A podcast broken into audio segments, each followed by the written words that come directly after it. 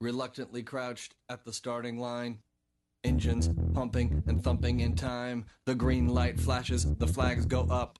Churning and burning, they yearn for the cup. They deftly maneuver and muscle for rank.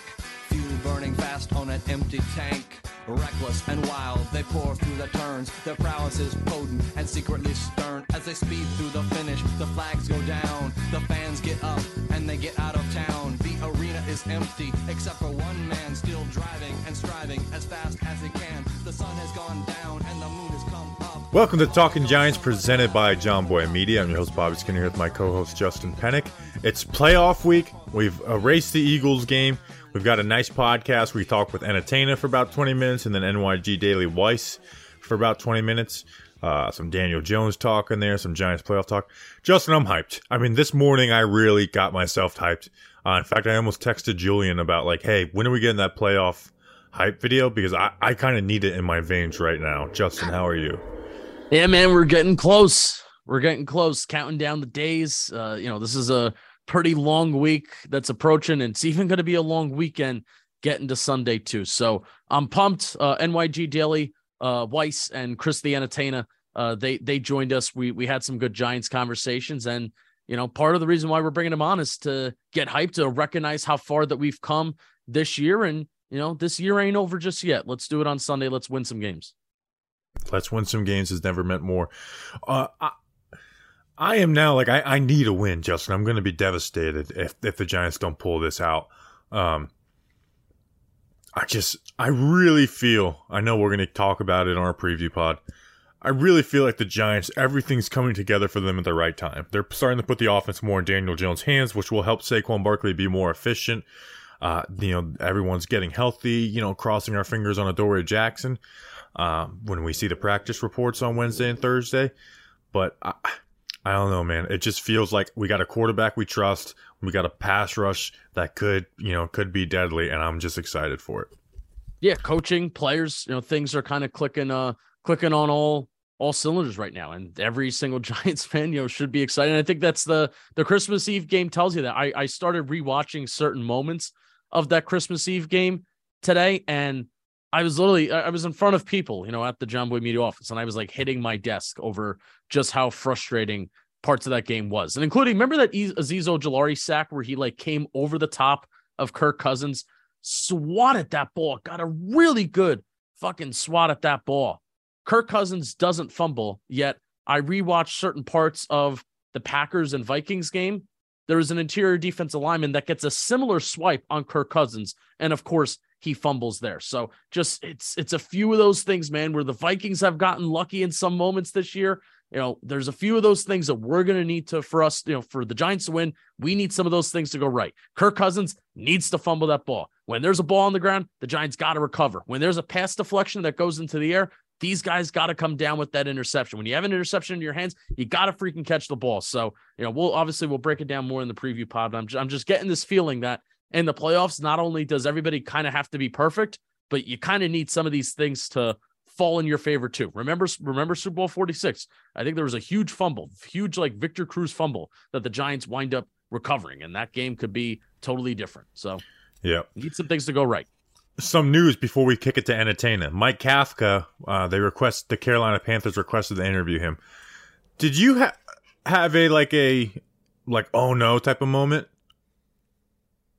No, I don't think he's getting hired this this offseason. One, I don't think so too. And honestly, I would Wink Martindale is the one who would worry me much more because at the end of the day, this like Mike Kafka. It's kind of a weird situation where an offensive coordinator is hired to call plays and he's not installing his playbook. Like the first right. thing he did when he was hired by the Giants, like, okay, you have to learn the verbiage. You have to learn this Buffalo playbook. You know, you have the Shea Tierney, the Bobby Johnson, and then Brian Daboll. Like it, it's it's it's it's the Buffalo playbook or the Brian Daboll playbook, and Kafka's calling the play. So I didn't like have that panic. If Wink was getting interviewed, I'd have a little panic in my heart.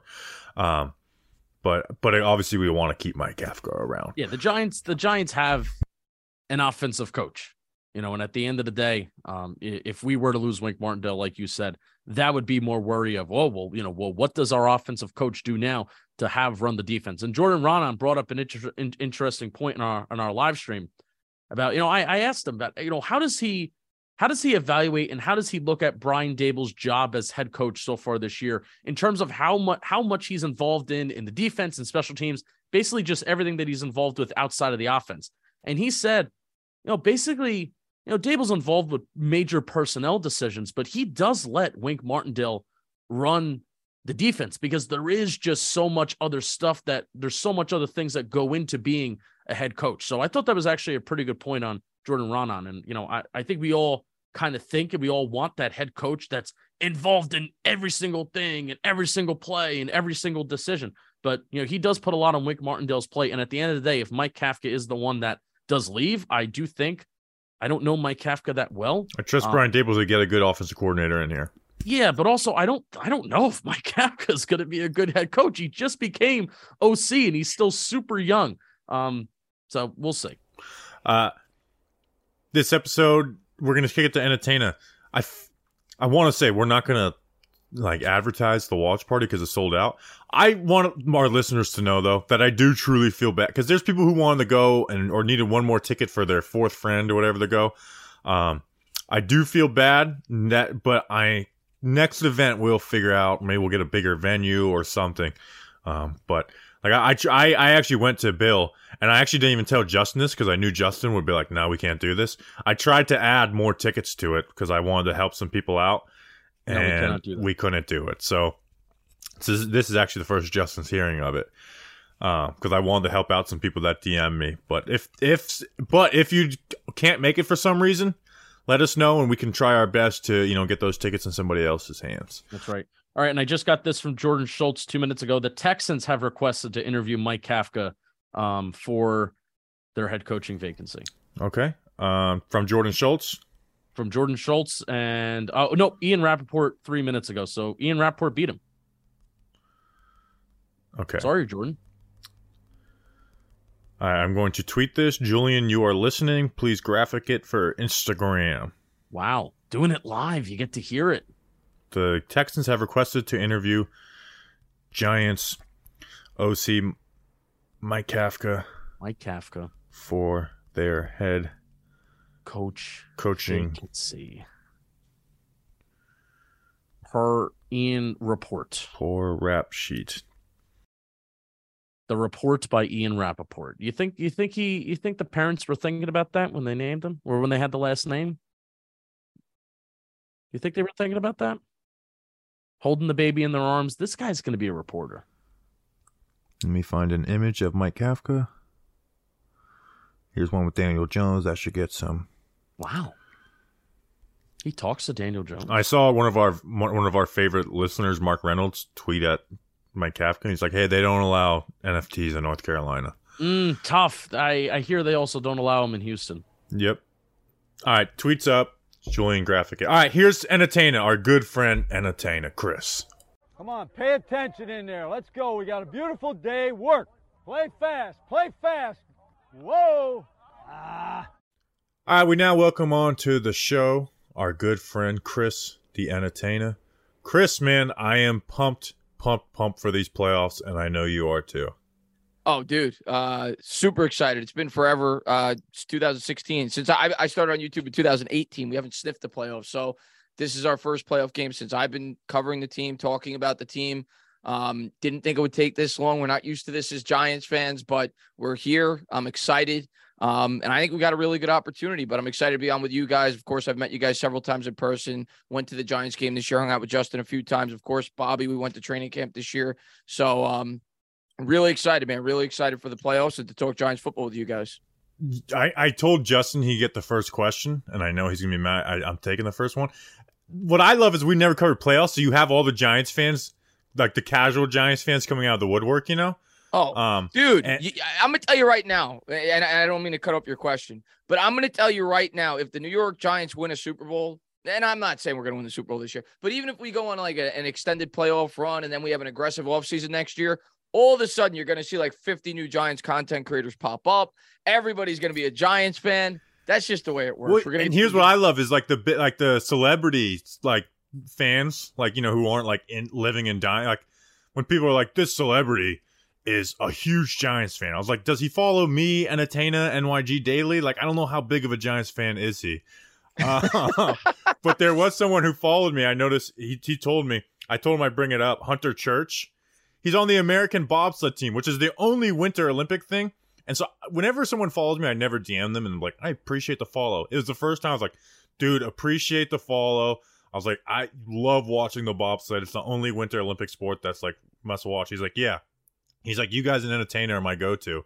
Like, That's oh, awesome. okay. So he actually is a diehard Giants fan. So I wanted to bring that up.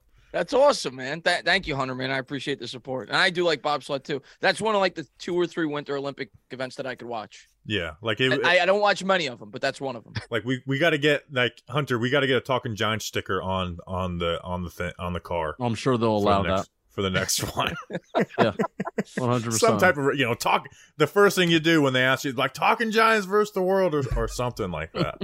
but you know we got a lot of time for the Winter Olympics. We got playoffs to talk about now. We got we got we got playoffs to talk about. Chris, we're obviously like, you know, obviously really excited for this game. You know, we went toe to toe with the Vikings on Christmas Eve. You know, first things first thing I kind of want to ask you about is are are we getting too confident? Are we getting too cocky over the Vikings? Now I know Vikings fans, and I know, you know, I've you know, we've listened to some uh some some Vikings, you know, people talk about, it, and now they're they're cocky and they're confident that they can beat the Giants again too. But us And as Giants fans, are we getting a little too confident and cocky? Yeah. Uh, yes, we are probably, but at the end of the day, it's the playoffs. I'm excited, and I have legitimate reasons why I think we're going to win this game. Now, would I be shocked at all if we lose it? No. I, I mean, listen, the Giants and the Vikings, both these teams play close games. I think it's going to be a game that comes down to the wire. Who knows, though, right? Because we have a team that's never played in the playoffs, so it's, it's very hard to predict for this team. Because you know, you think back to Eli, his first playoff game, he got clobbered. Um, this is Jones's first playoff game. It's Daboll's first playoff game. It's pretty much everybody on this team's first playoff game outside of a guy like Landon Collins, Jihad Ward, but the core guys, none of these guys really have any playoff experience. So we'll see if that plays a factor or not. But on paper, I think we match up pretty well with them. And I'm sure I'm sure we'll talk about that throughout the podcast. And I think the most important thing when it comes to the playoffs is how you play going in. Are you going in hot? And right now, I think the Giants are playing the best football they've played all year. I know the record may not say that, but the way we played over our last four games, I think that's we've looked as good as we've looked all year. So I- I I think we're playing our best football. The question is, is our best going to be enough? Yeah, like you know, we we said it all throughout the year. Like even like when the Giants were on that, you know, they beat the Jags, they're six and one. We're like, at some point, you're gonna need some drop back passing for this stuff to continue, right? Like how how does this offense continue success? Well, they've went to that the last few games, and that's when we've seen the most out of Daniel Jones. And I don't, we don't need to have some big like Daniel Jones contract, but I want to know what your thoughts are because I go into this playoff game, Yeah. and it's like, what player am I excited to watch? Like I'm not wor- I'm not nervous. I'm sure the nervousness will kick in once the kickoff happens, but I'm like I'm not nervous for Daniel Jones in this playoff. Like I'm excited. Like I want to see what eight does in the playoffs because I kind of think even if the Giants don't pull off a win, I I feel like we're gonna come away and be like, man, eight at least eight showed up.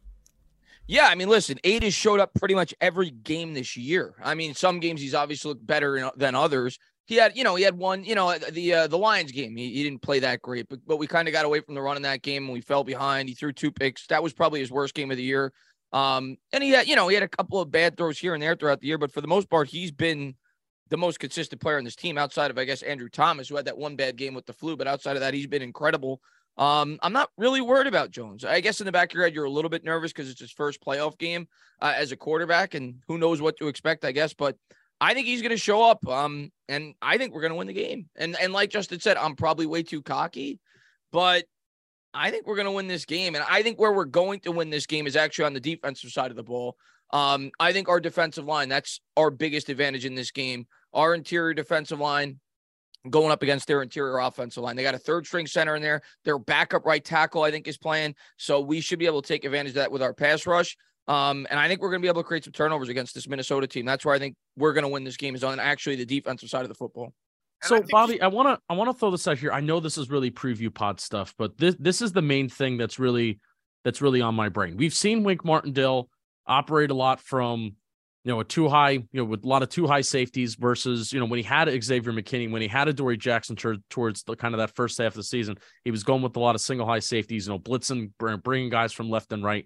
So, Chris, I mean, I'll, I'll, at least, I'll at least I'll throw this to you. Do you do you still feel like this is a game where the Giants can just trust and rely on that front four? Or is this a game where maybe you want to still be a little bit more conservative by doubling Justin Jefferson, even if Adoree Jackson's in the lineup.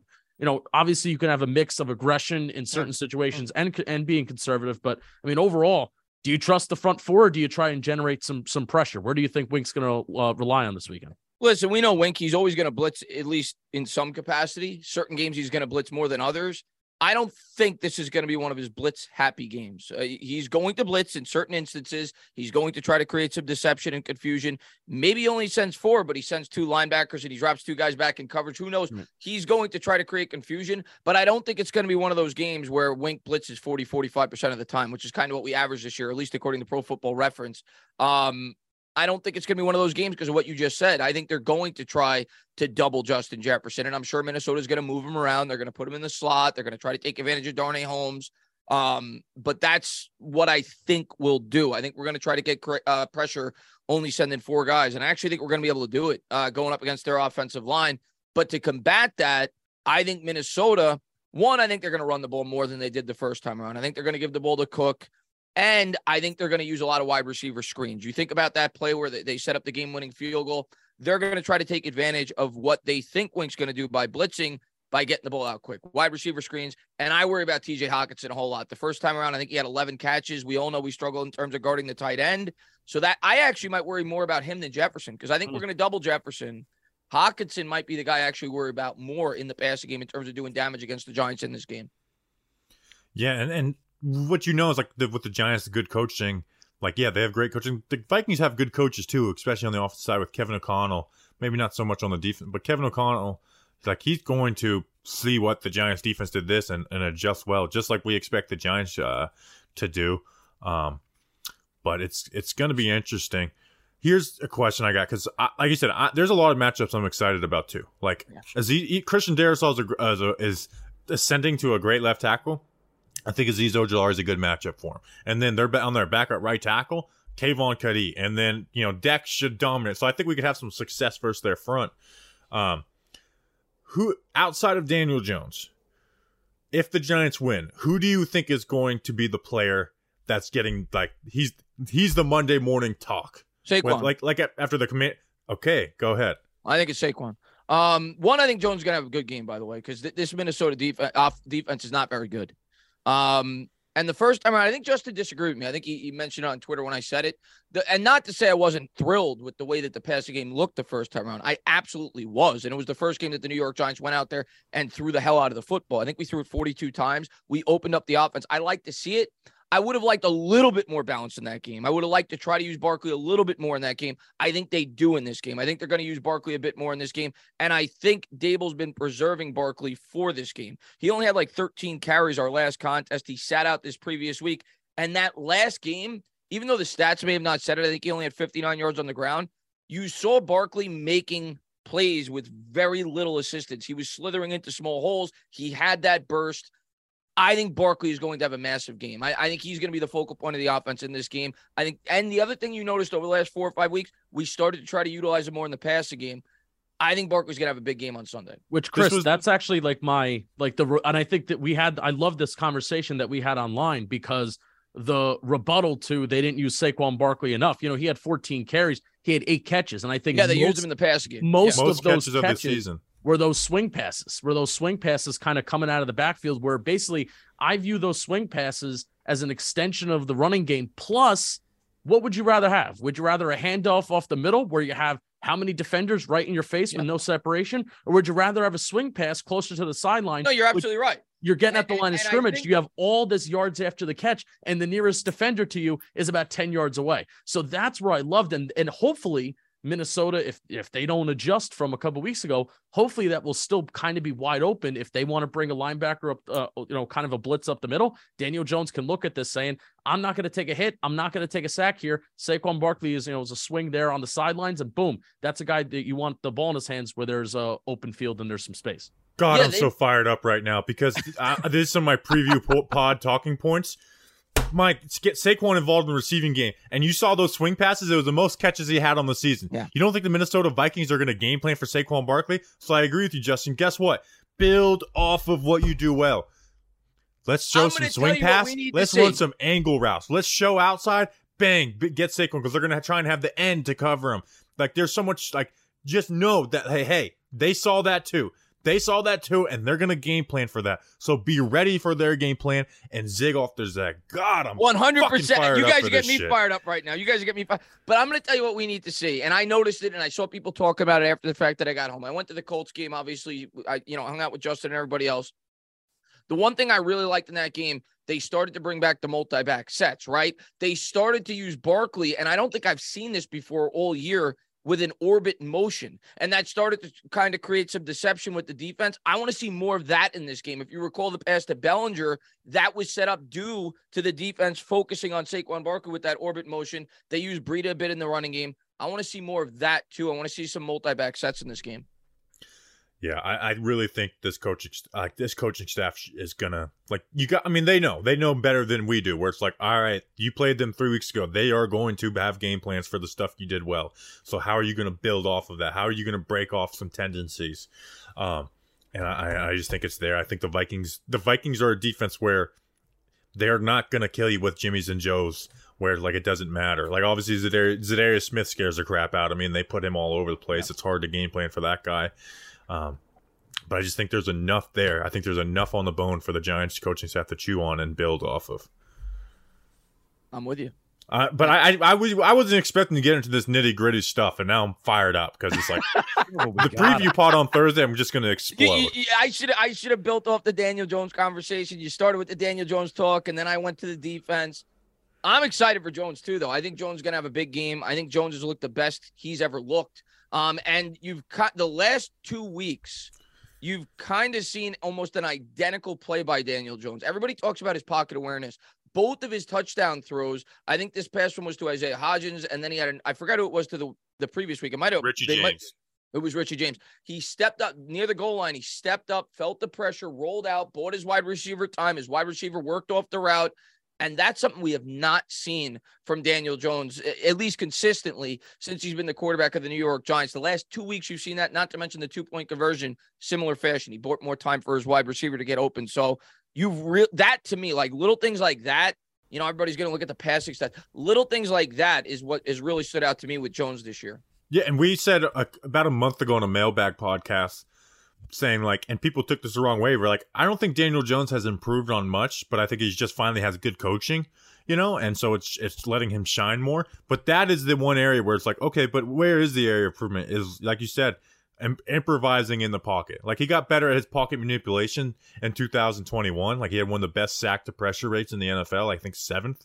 Where this year he's added on top of you know avoiding the sack, even though you have pressure, is making plays, whether it's running, you know, it's been his best year rushing, and then like you said, making those throws, uh, making those throws off of it too, and not just tucking your head and and going. So yeah, there, I think that's been his biggest area of improvement uh, in year four. And, and I think that's the X factor in this game, by the way, um, and every game going forward from an offensive standpoint is going to be Daniel Jones's legs. I, I because in the playoffs, listen, you you put it on the line. So you know, I think I think during the regular season, you pick and choose your spots as a team in terms of when you want to use Daniel Jones's legs. You you do what you got to do. Um, I wouldn't be shocked if Daniel Jones runs for over 100 yards if they have to if they have to go that route in order to be able to gain yards offensively. So his legs could be a major weapon in this football game too. Yeah, and I like how the coaching staff too has given him the freedom to, hey, if there's an open space you know, instead of throwing the ball away or holding onto the ball and just trying to force the ball in there for, you know, into a receiver, scramble. I mean, scrambling, a, quarterback scramble when they drop back to pass. I've, I've said it a, a, lot of times before, but if you're a new listener, hello, my name's Justin. I talk about stats. You know, uh, if, when you when you drop, but a quarterback drops drops back to pass and they choose to scramble, it's the most efficient play in football. Now that doesn't mean that you should just game plan do that all the time, but the reason why I think it works so well is because it's not designed.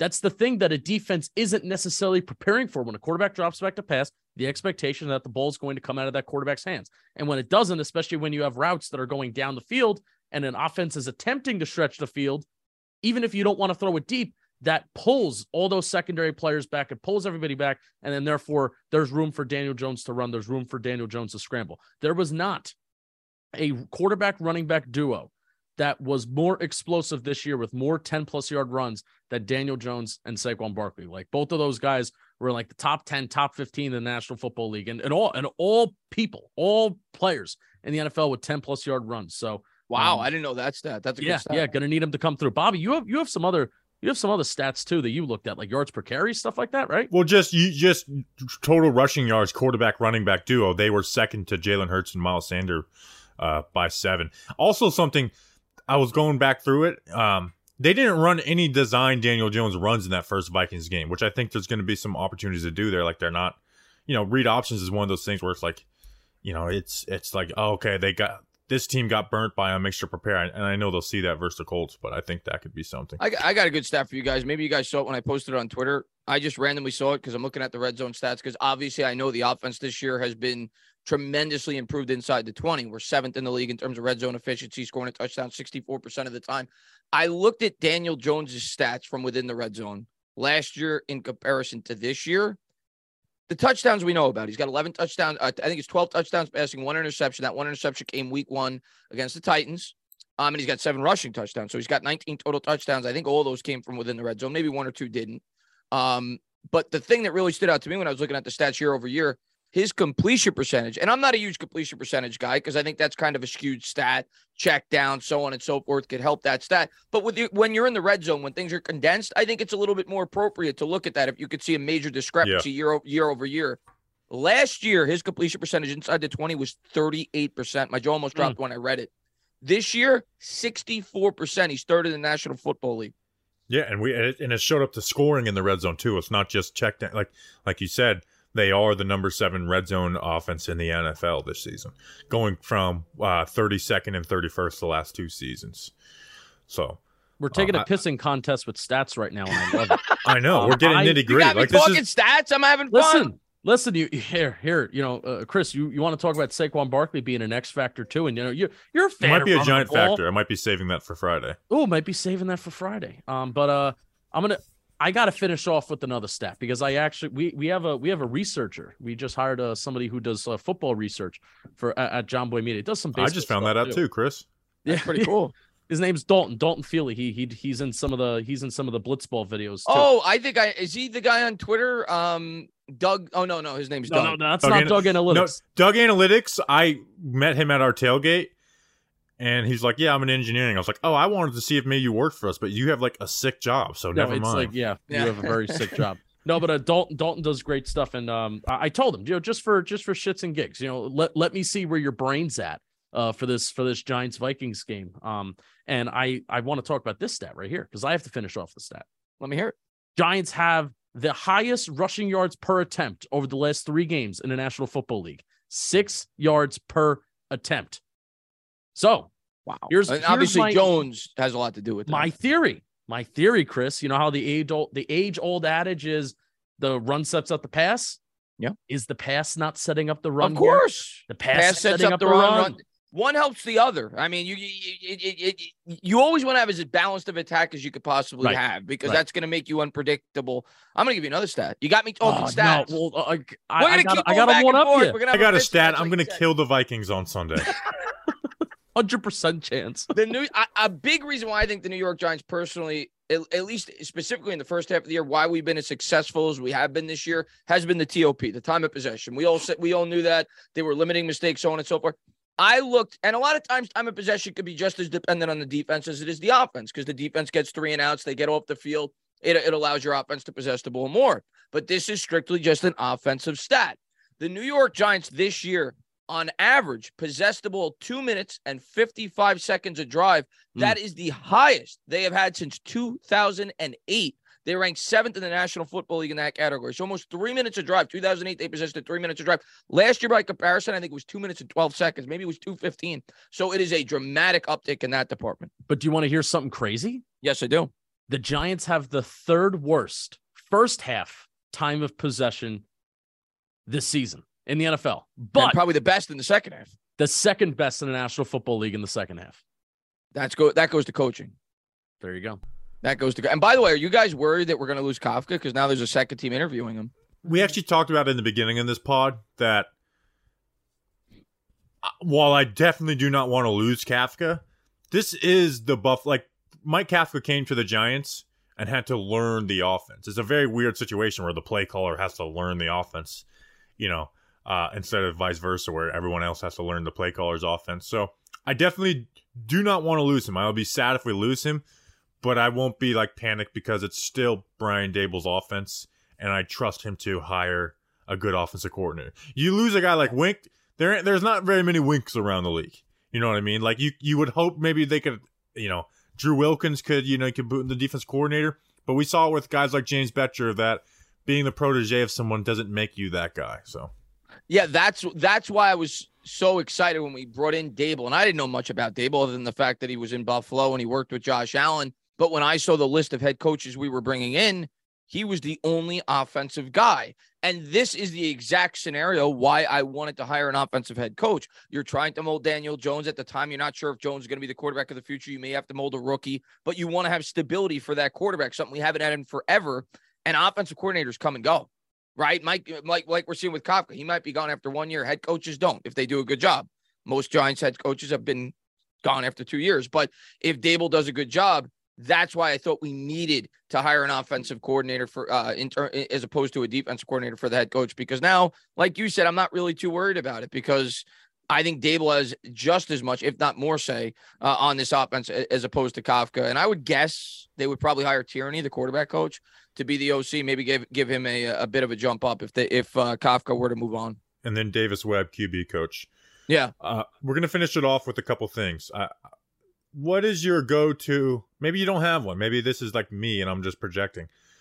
Do you have like a go-to pump-up video, a song you listen to pregame that gets you like extra amp for a playoff game?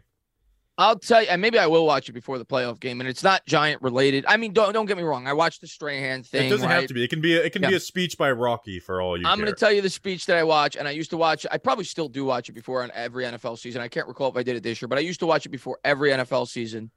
Um, I'm a big movie guy. Any given Sunday, Al Pacino halftime speech. Let's go. that- That speech is so gritty. Um, that's like the type of speech. Like a lot of times when you watch a movie and you watch like a Corny. speech from a, it's corny. That, That one, one felt translates. authentic.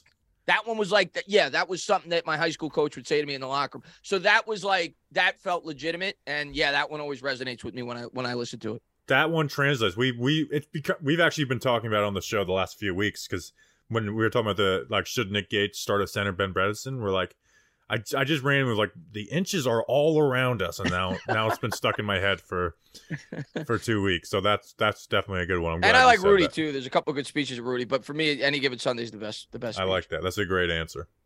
Thank you. what about you guys? What about you guys? What about Justin? Hmm. That's one. The res- the the resiliency Super Bowl 42 and then pump up songs. One, explosions the the closing to the Talking Giants podcast, ex- uh, Your Hand in Mine by Explosions in the Sky. Um and then the Al Pacino one too. Can't go wrong with that. ACDC.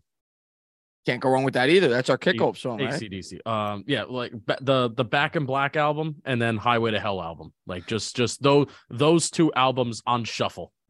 Listen, I love. I've never seen ACDC live. I'd love to see them live. Awesome. Every one of their songs sound exactly the same, but it's like it's like it's Awesome. like see, I'm a huge Tom Cruise fan, and everybody says all his movies are exactly the same. I don't care. I love them. It's the same Yeah. thing with ACDC. I can listen to any one of their songs, and I love it. I love Yep. ACDC. Right on. Are we doing this or that, Justin? Nope. Okay. How much? How how how, how long are we into this? 20, I feel like 25 minutes. I, I guess that's that's good Yeah, for now. that's an interview. Chris, obviously people know where to find you, but where can people find you? Entertainer Talking Sports on YouTube. You can find me on Twitter. I'm usually obnoxious, and I love to love to get in debates on Twitter. I have a lot of fun, but love talking New York Giants football. Had a blast coming on. Looking forward to talking to you guys after we get a playoff win. But thank you guys for having me on, and um, yeah, let's get this win. I got I got it, Giants. Real quick, I know you didn't ask me before. I'm gonna say it anyway.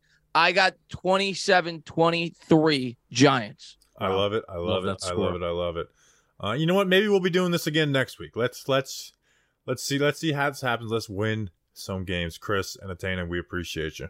Hey, Shula, you better hope I never get back in there. I will kick your Hey, baby, let's go out there like a bunch of crazy dogs and have some fun. All right, we welcome on to the program our good friend NYG Daily Weiss, the NYG Weekly Podcast. Weiss, we usually do Wednesday mailbag pods in season. We're like, all right, let's let's let's turn our Wednesday pod into like let's get hyped. Let's let's not go into like Za'Darius Smith lines up on the guard twenty percent of the time in this. Let's get hyped up on Wednesday. Um, and who better to bring on than than Weiss? You're going to Minnesota. Are you? I'm what what what what made you just like, all right, I'm I'm doing it. Uh, the enjoyment of the season. Um, I've thoroughly enjoyed this season so much. Uh, going to Indianapolis, that I mean, excuse me, going to the Giants Colts game, experiencing that. Uh, I just felt like you know, you've had so much fun, so much yelling in my basement watching these games and excitement and all that. Let me go. Let me go to Minnesota, and I really believe they're going to win this game. So, nice stadium. Heard Minneapolis a nice city winnable game, playoffs. What better time than now? Is Minneapolis a nice city, Bobby? Have you ever I- been to Minnesota? No, I just I heard it mean, Minneapolis nice is, is a decent, a decent for a big city. It's not that bad, but it's just I, I got I got like a personal grudge against the entire state of Minnesota, to be Hmm. honest. Um, but I, but I heard the stadium's nice. Uh, now I want to talk about Daniel Jones to start. Me and you have had convers. Me and you kind of have. I've always like kind of given you like my unfiltered like let's talk We about. Daniel Jones because like even sometimes it's even like more positive than I may uh, you know, let through on Twitter or or when it's negative. We've talked about him, you know, from last. I remember talking last year at the bye week to to now. You seem to be kind of all the way back in on Daniel Jones. Absolutely. How can you not be all the way back in? Look, when the season started, right? Well, actually, when let's go back to when they hired Joe Schoen Brian Daboll. The the thought process was okay. There's there's stuck with Daniel Jones for another year because of his rookie contract, and there was nobody in the draft worth taking. So it's like you know we're just gonna play out the season with Daniel Jones. The roster's not good. It's year one of the rebuild. What was the term for it? This is when they take the bullet, whatever, and you see what happens, and you go from there. And then, you know, the season started and everyone remembers week one and that sideline, you know, altercation or, you know, conversation, you know, whatever you want to call it between Daboll and Daniel Jones and his interception. And you're thinking to yourself, okay, this is not going to last, right? Um, but then I always go to this game, that week three game on Monday night against Dallas, where despite being pressured, help me out, Bobby, what, 24 of 29 dropbacks or something, Something crazy. I think it was like the something most pressured, like like most pressured, highest pressure percentage, like in a game or something like that. it- something like that. Daniel Jones had the ball with the chance to go down the field and tie the game, and he made plays off script.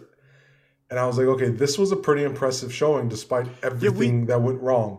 And then from then on, you just saw Daniel Jones look comfortable and comfortable and comfortable. And you fast forward, and then he had his moments. He had that moment in London where Saquon Barkley gets hurt and he leads that, you know, drive down the field.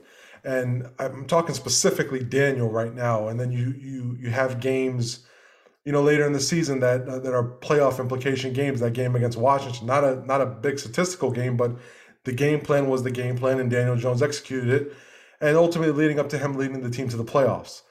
Um, that's that's what you want from a quarterback. Now you factor in the fact that he just didn't have weapons all season.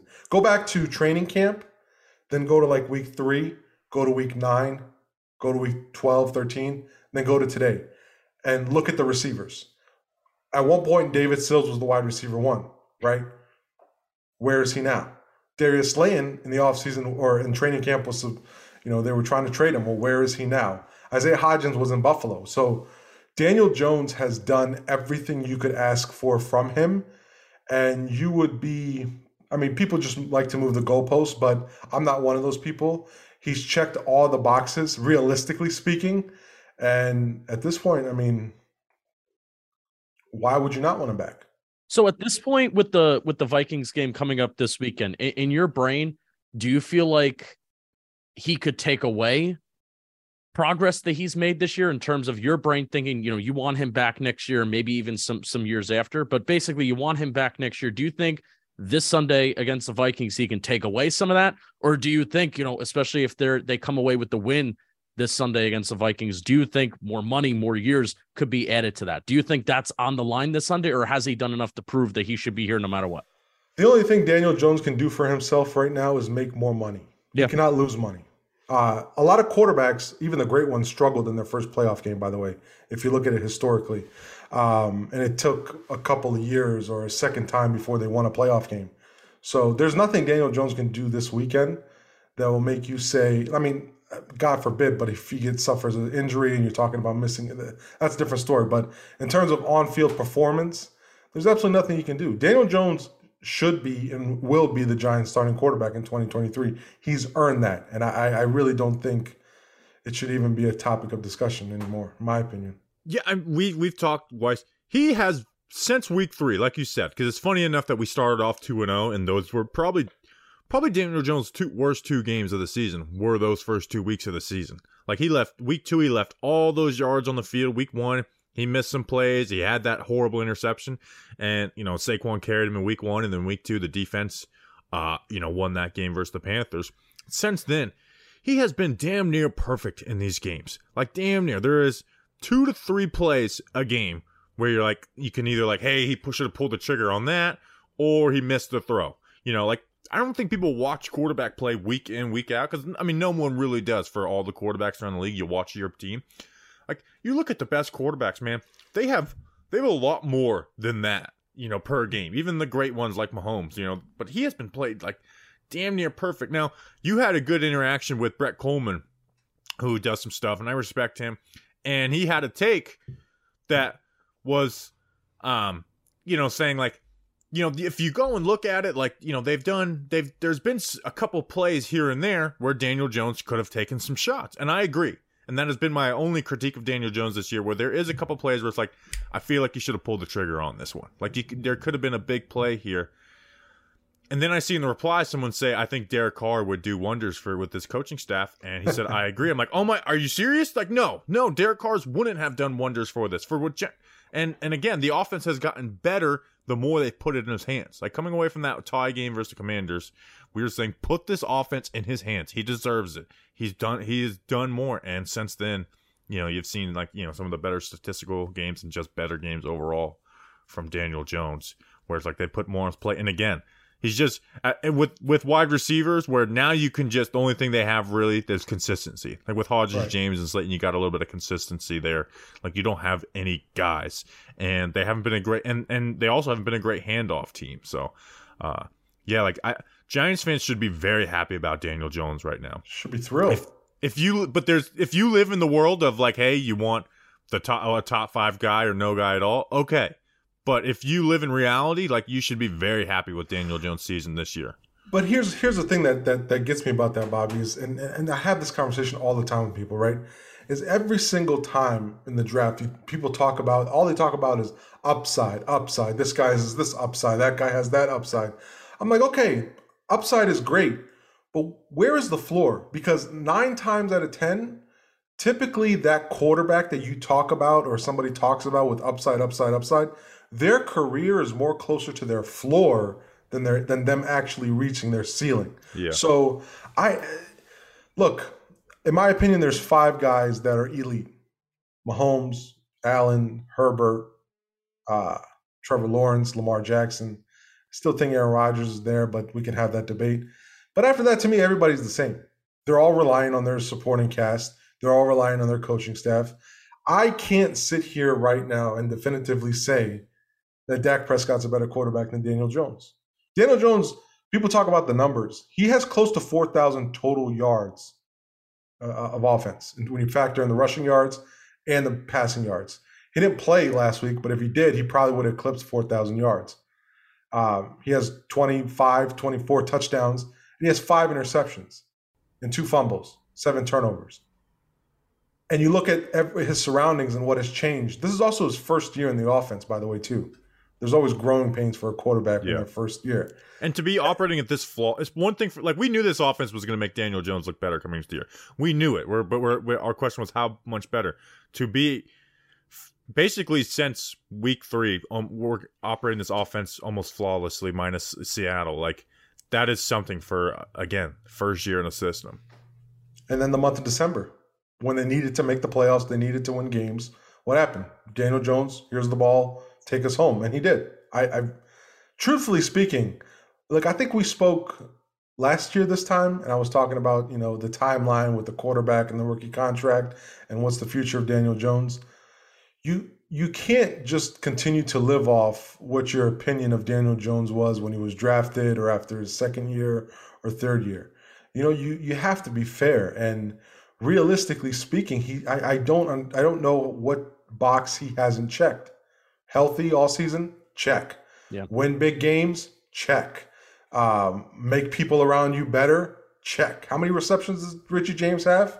How? All of his receivers ha- are are in the top percentile, like the Check. like top five, either first or top five in catch rate for their average depth of target. Even Darius Slayton. People look at Darius Slayton. He's top. He's he's top five in uh in, in catch rate for his average depth of target. And You you, guys you my- mentioned the month of December. I think before this season, Daniel Jones maybe had like five or six career games played in the month of December because he's been hurt and he and he and he hasn't been available. And that's really what sucked about last year too, is that you know the they fire war criminal Jason Garrett and then you know we get one healthy snap of Daniel Jones. You know, not that Right. that Freddie Kitchens was not going to set that Freddie Kitchens offense wasn't going to set the world on fire, but still we were robbed of that opportunity to see Daniel Jones without Garrett. And luckily, you know, we've got to see it this year, and he's gotten better in the month of December when he's been when he's been healthy. So Weiss, uh, maybe just well, we'll move away from the quarterback here. I think I think the quarterback performance is certainly part of this next question, but a random person asks you, and I mean, I'm sure you you know you have a you have a lot of random people, random followers, random followers on Twitter, right? But a random person will ask you how the Giants went from the laughing stock of the NFL to one year later being in the playoffs. What do you tell them went right? Well, ownership, I think, realized, you know, the way they were operating was not working. They could not keep doing this. They could not keep it in the family anymore. It, it was time for a change. Uh, and it was time for wholesale changes. And then once you do that, that should be the easy decision for John Mara based on what we've seen. Then it was about, okay, how do we hire the right person? And kudos to John Mara. I think they, in terms of their GM search, they it was a really good search. There was a lot of really good names, and the same names that they interviewed last year, you're seeing in the cycle this year with some of the openings at GM. Um, you get the right guy, you let that general manager. I one of the things I you know during the Gettleman era, I just kept kept saying was you have to have philosophical alignment. Your front office and your head coach has to speak the same language. They both have to know what the state of the of the of the roster is. You can't have a general manager in a on a hot seat, if you want to call it a hot seat, whatever, and a first year head coach trying to instill his philosophy on the team. You just can't have that. You can't have two separate guys on two separate timelines. They got they finally did it right and got the, the a GM and a head coach on the right timeline. And then look at the results, Hmm. right? The the one thing I point to is look at the guys that they signed, those bargain bin free bargain bin free agents. Fabian Moreau, uh, Jaylon Smith, um, uh, uh, Landon Collins coming in, uh, the linebacker Jarrad Davis. I mean, these guys that they have picked, Isaiah Hodgins, right? These guys they've picked too up off the street. Yeah, I mean, I- you lose track of them. And what has happened? There's a certain type of player that the coaching staff wants. The front office agrees. They find it. That player excels, right, or it contributes at least.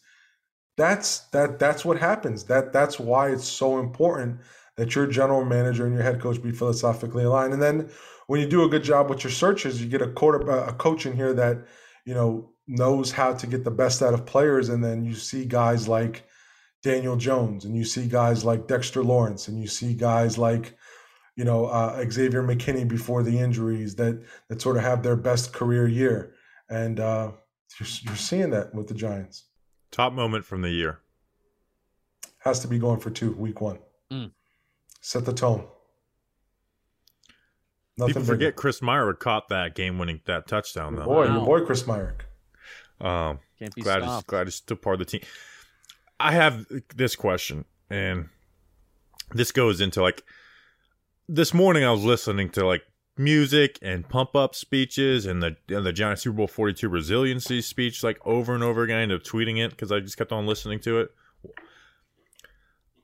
I can convince myself this team's going to the Super Bowl. That's how hyped up I can get at moments. Do you have like a go-to hype up song or like video or speech, like you know the you know the Rocky speech, or do you do you have anything, or you just kind of are there's not two, are you not there's two that? images that actually have images in my head or moments. Um, do you guys remember when the Giant? Well, of course, you guys remember the Giants won that second Super Bowl, and Eli sort of was like tearing up a little bit. He was sort of wiping his eyes. He Yeah. was looking at. You Oh remember yeah, it's That- it's, that- it's burned it's- in my head. It's that America's Game 2011 that and the ending scene. I have that in the back of my head, uh, and then I have uh, the the Super Bowl 42.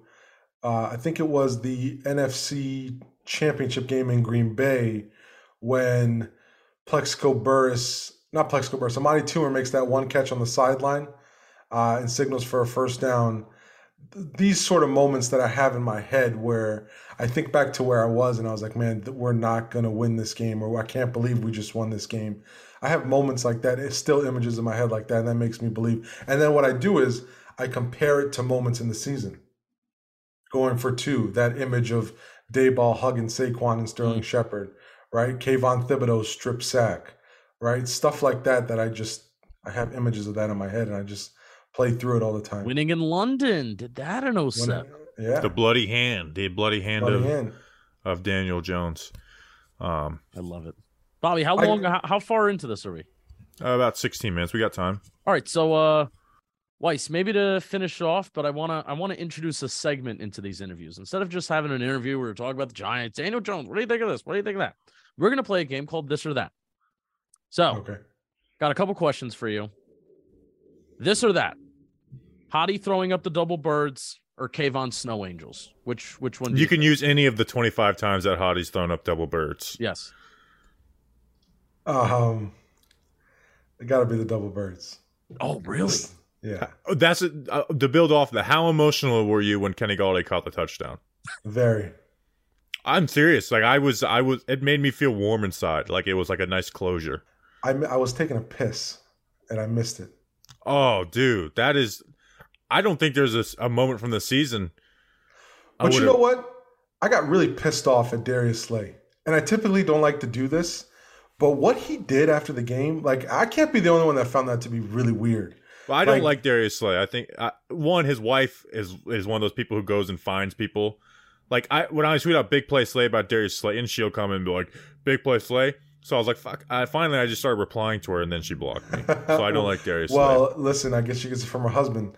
Listen, it was a it was great coverage by Darius Slay on Kenny Golladay. Kenny Golladay just made made a great catch, and then he goes on Twitter after the game, and I really don't think he had his uniform off because it was it was a quick turnaround. He got to the locker room, picked up his phone, looked up, you know, that tweet that the Giants saying they're releasing uh, James Bradberry, uh, which by the way, I mean we all know why, and and even James Bradberry knows why. Uh, but for him to just sort of like gloat about that, it's like, are you that mentally weak? Like, is I, I just found it to be really weird. You just won the NFC East. You locked up the number one seed. Typically, you know, players they're feeling themselves in the locker room. You go on Instagram Live. We saw the Giants do it. You have a good time. You're wearing your hat. You know, eh, you, Feeling like you need to do that after you just beat the third string practice squad team of the New York Giants. Were you allowed a touchdown to a guy who hasn't been able to do shit through the last 34 games? And then Yeah. you're gonna lo and behold, that's going to be the thing I- you post. I right found that to be weird. I found that to be weird. No, it is. My- ins- instead of saying that we're NFC East champs, we got to buy. Ha, ha, Yeah. ha, look at the Eagles. It's thank you, Giants, for being Bo- bad. Bo- Bobby, you just win. You just win the NFC East to lock up the number one seed. You go into the locker room. Are you looking up an old tweet or are you celebrating with your teammates? You're probably looking up old tweets, but I might find an old tweet of someone shit talking me. Not, I wouldn't be like, I wouldn't. That's di- like if someone, you know. It was a weird thing to do. it was so I weird. uh, here's something: is I went on an Eagles podcast in 2020, Uh-huh. and they asked me like at the end, like, can you give a bold prediction? I'm like, oh, I'm not really a bold prediction guy, but I was like, you know what? I'll say Darius Slayton will win the battle versus Darius Slay in the big play Slay. They clipped th- just me saying that and posted it out, and all these Eagles fans are like, look at this clown, da da da. So I was like, okay, I'm gonna remember that. And then you remember the second game, 2020. How did that game end? Darius Slay burning Dar- or Darius Slayton burning Darius Slay, closing the game out on a big 40 yard catch up the sideline. And I went and responded to every single Eagles fan on that. So I, I kind of do feel that, but I I'm the people who if people talk shit at me, I'm I'll just trust me, I'm gonna come back at you. So um but anyway, screw Darius Slay. Any more this or that, uh, I do. I have I have a few more. So, going to give you hypothetical playoffs scenarios here, Weiss. This or that, a Landon Collins pick six in the playoffs, or a Kayvon strip sack and score in the playoffs. It's nostalgia versus the present right now. Uh, a lot of people talking about the Giants moving the ball on, on the Vikings uh, like they did two weeks ago. The Vikings' offensive line is beat up. Um, and I do actually think they're. I'm very high on the Giants' defensive line as a whole. And and I healthy. think they, yeah, if they're healthy, which I think they're going to be with Azeez Ojulari back. And if Azeez doesn't get hurt in the Minnesota game, who knows what happens? I do think they're going to get to Kirk Cousins. They're going to have to. Um, and I think it's more likely you see a strip sack by Kayvon Thibodeaux. You said Which would you sack. rather want though? Oh, yeah, which Kayvon one? Thibodeaux. Which one is like the Giants fan in you? What are you going to get more pumped Kayvon. about? Kayvon. Yeah, Kayvon. You- we want to look back at his career and talk about like you know that was that was the moment. Yeah, type. Kayvon. Right on. All right, this Uh, isn't necessarily a this or that, but Richie James, Darius Slayton, or Isaiah Hodgins. You get to keep one on the team next year, or one is going to start. Who would that be? This is tough because um, it's between Richie James and Isaiah Hodgins. Wow. Really? Yeah, I think I'm going to go with Isaiah Hodgins. I think there is, I really like Isaiah Hodgins a lot. Um, Darius Slayton, it's been a fun four years, but I just don't trust his hands enough. Um, in the second half of that Colt game, he fumbled the ball. Remember that? And, you know, didn't end up didn't making a big deal, but he just makes plays like that that have me scratching my head. Richie James actually has been a good slot receiver. Justin, you actually changed my opinion on that we were talking about it. You know, you say put the punt returning aside. Mm-hmm. He's been a good receiver. I'll see he had a couple drops, but everybody drops the ball in the Giants.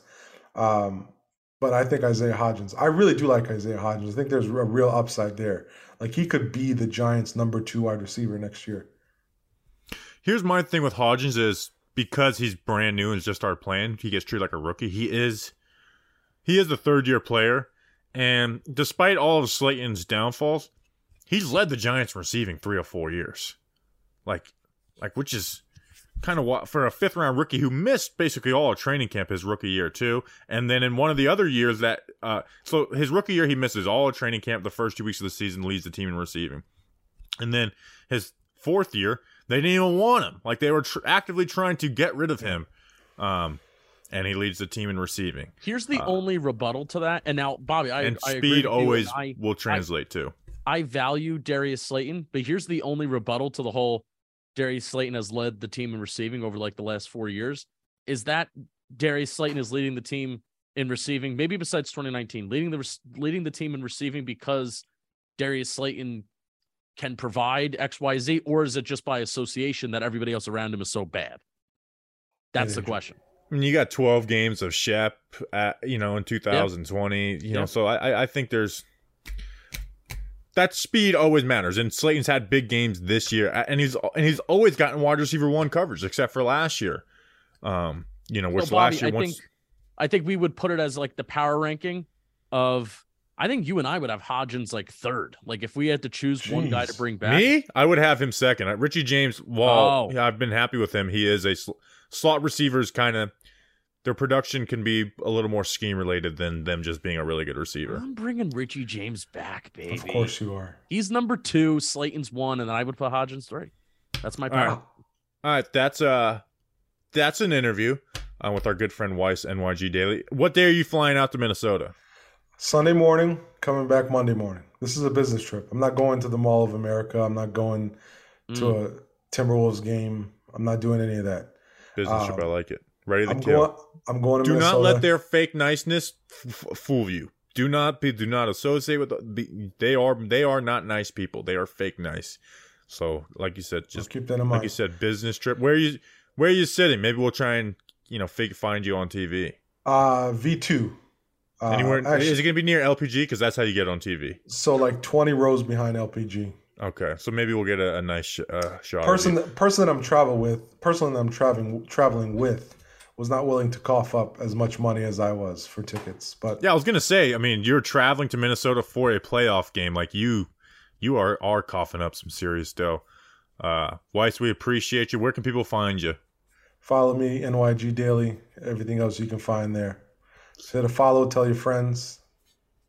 Appreciate Um, you. All right, that was fun. I mean, I'm I'm pumped up. I I needed to be the preview pod. Then uh, I'll be up in New York. Yeah, we going. We are going to New York. We're gonna burn that city. We're gonna burn everything down. Justin, I'm excited. I'm excited to see you in a couple days. Excited to see you, Bobby Skinner. You know, the uh, we're gonna go hard in the paint for for the preview pod. Um, I, I kind of My I last really- three hours. I really even want to go quarter by quarter. I mean, there there's you know th- uh, some some things that I've been learning about this Giants team is that you know it's not just a it's not just a, a, a you know a whole four quarter effort. It's not just a whole game effort. You know, the Giants perform a certain way in the first half, they perform a certain way in the second half. You obviously heard a little bit about that with Christian Tain about the time of possession thing. Uh, even the Vikings, the Vikings are a team uh, that perform a certain way in the second half. Both of these teams seem to be second half teams. So we're going to break it all down. Super pumped, super excited to see you. Uh, we'll have Danny King uh, as well. I think we'll all hopefully be in person, fingers crossed. So Yeah, excited. we will be. We will be, unless my plane doesn't make it. Uh, but it will. okay. It will. Okay. Um, all right. We appreciate you guys. We'll be back Friday with a preview pod. We'll see you then. Until then, let's go. Big Blue.